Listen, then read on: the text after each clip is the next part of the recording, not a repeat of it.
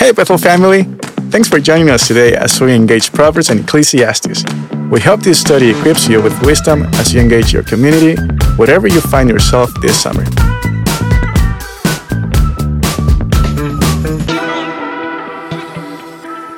Greetings from Prosser, friends. Andy Gilbertson here, one of the Bethel Prosser elders, and today we're going to take a look further into Proverbs 18. When I was in college, I had a favorite jazz pianist named Keith Jarrett. I saw him in concert once, and after being introduced, he sat down at the piano. He raised his hands as if to begin and then put them back in his lap.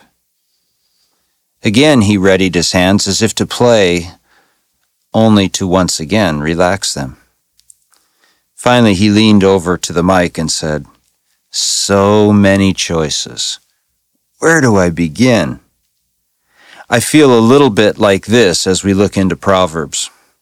So much wisdom, so much truth, so much to apply to my life.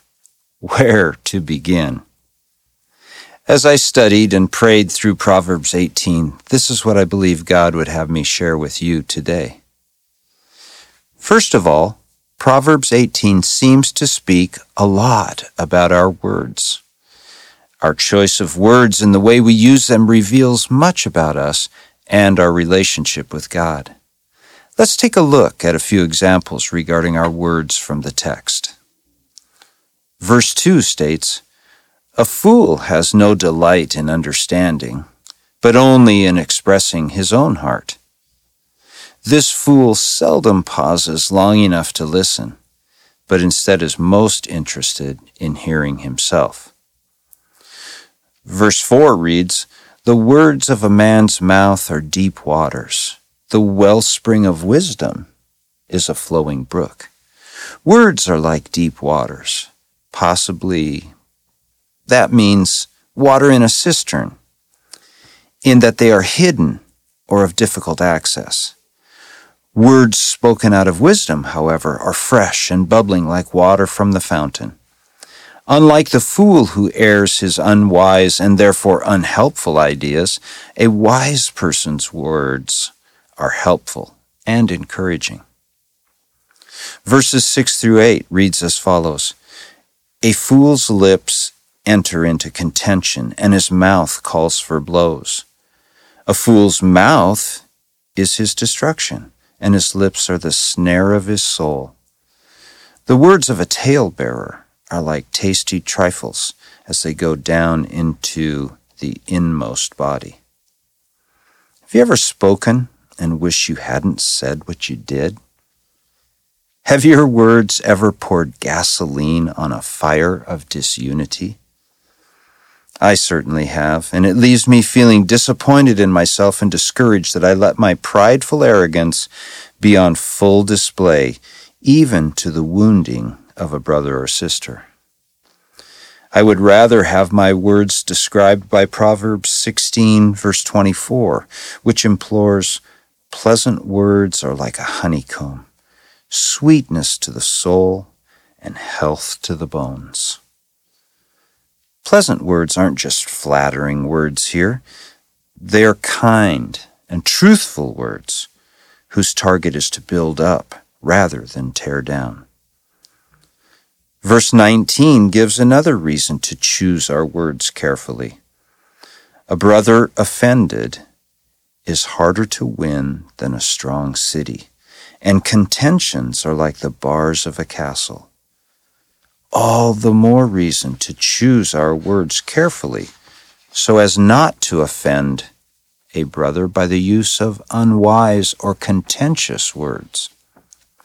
Once those words are out, they cannot be returned, and mending the relationship is as difficult as breaking through the heavy bars of a castle that protects the inhabitants inside from further damage. Besides our words, Proverbs 18 makes it very clear where our confidence and hope should lie. I love the contrast of verses 10 and 11. The name of the Lord is a strong tower. The righteous run to it and are safe. On the other hand, the rich man's wealth is his strong city, and like a high wall in his own esteem.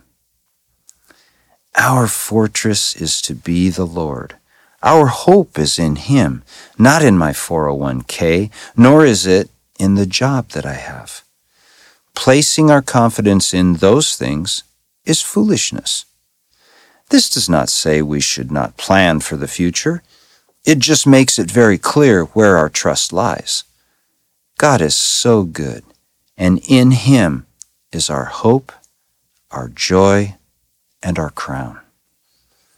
Finally, brothers and sisters, I would be remiss to not quote verse 22. He who finds a wife finds a good thing and obtains favor from the Lord.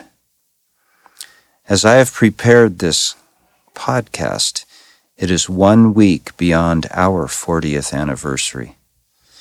The only exception or change I would make in verse 22 would be to add the word very. He who finds a wife finds a very good thing. I have obtained much favor from the Lord through my beloved KJ. Let's pray.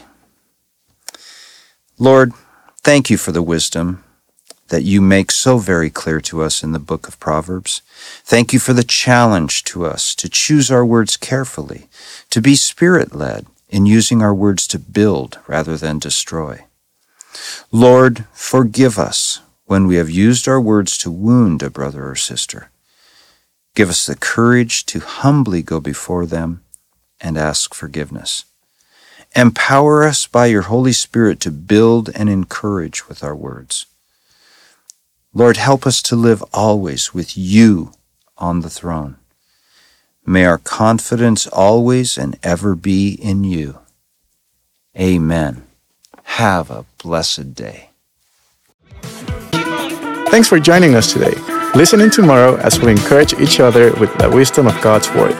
If you haven't already subscribed, please do so because we would love to continue to dive into God's Word with you. We would also like the chance to connect further with you. If you go to bethel.ch, you will find all sorts of ways to serve, worship, and learn together. Finally, please consider sharing this podcast with your friends by word of mouth or in social media. Thanks, family. God bless you. Gracias y que Dios te bendiga.